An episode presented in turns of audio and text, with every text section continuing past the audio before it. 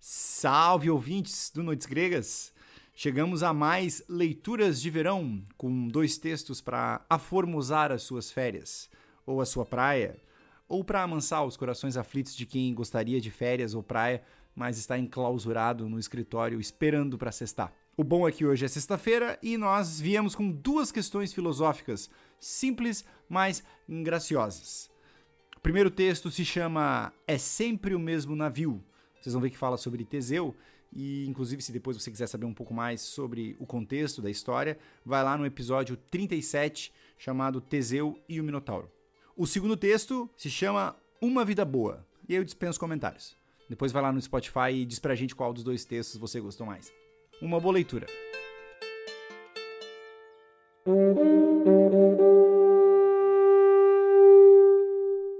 A primeira leitura de hoje é extraída do livro Um Rio que Vem da Grécia e diz respeito ao nosso amigo Teseu, o grande herói de Atenas. É sempre o mesmo navio. Conta uma lenda terrível que a cidade de Atenas tinha sido condenada a entregar a cada nove anos sete rapazes e sete moças escolhidos pela sorte para desaparecer para sempre no labirinto do Minotauro, no reino de Creta. Um dia, no entanto, Teseu, filho do rei de Atenas, ofereceu-se como voluntário para integrar o grupo de jovens que iria para o sacrifício. O desfecho, todos nós sabemos. Teseu, com a ajuda apaixonada da filha do rei de Creta, venceu o enigma do labirinto e matou o Minotauro, para alegria de todos e o encantamento de Jorge Luiz Borges, que nunca deixou de escrever sobre o tema.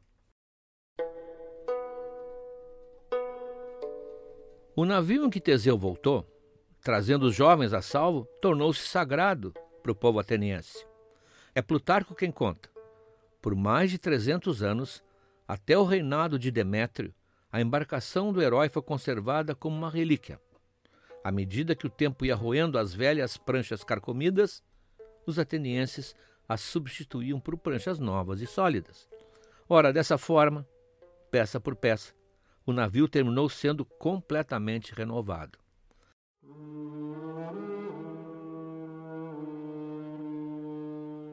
Essa história dividiu os filósofos gregos em dois grupos opostos.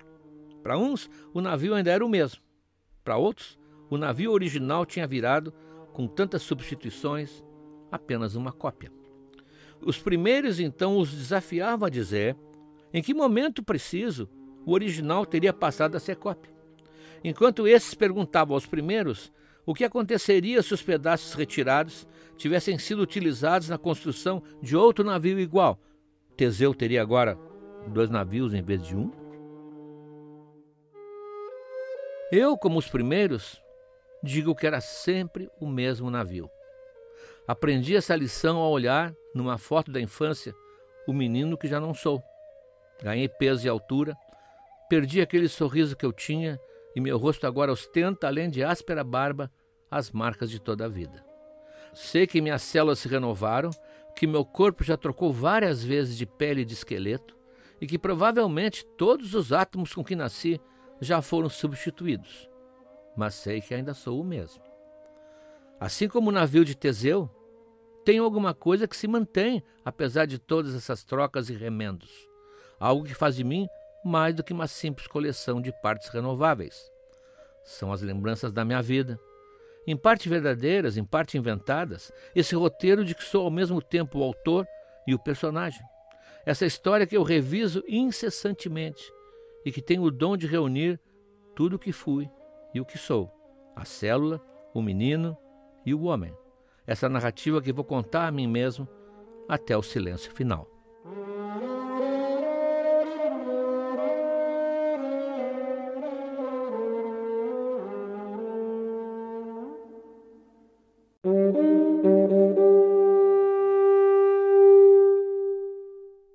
A segunda leitura de hoje é extraída do livro Noites Gregas, que é uma coletânea de crônicas como esta e que deu o nome ao nosso podcast. É dedicada a uma grande amiga do peito, a Berenice, que muito me ajudou em momentos difíceis da vida.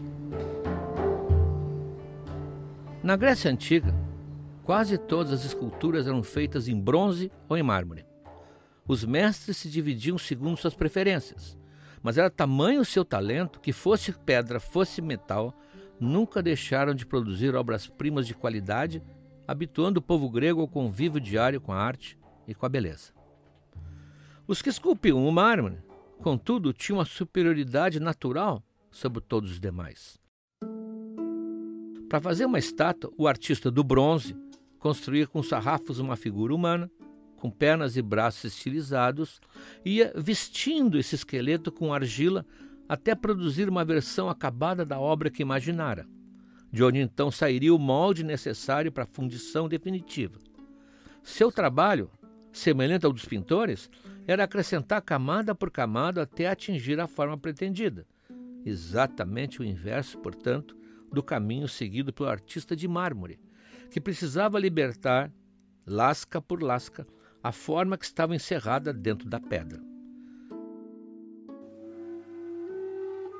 Essa mesma ideia foi defendida muitos séculos depois por Michelangelo, o gênio do Renascimento.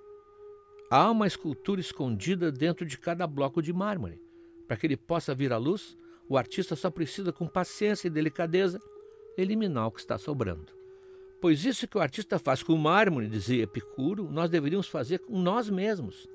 Como essas formas que jazem à espera da mão que as liberte, vivemos encerrados no duro granito das convenções vazias, dos desejos irrealizados e das esperanças enganadoras. O sábio deve esculpir sua própria estátua. Esse é um preceito que nunca esteve tão atual quanto agora, nesse mundo de puro consumo e aparência. E não se trata de louvar a renúncia e o sacrifício, mas de valorizar com alegria aquilo que realmente importa. Ou, como diz outro sábio, não é que eu deva me conformar com pouco, mas sim se eu não tiver muito, que este pouco me baste.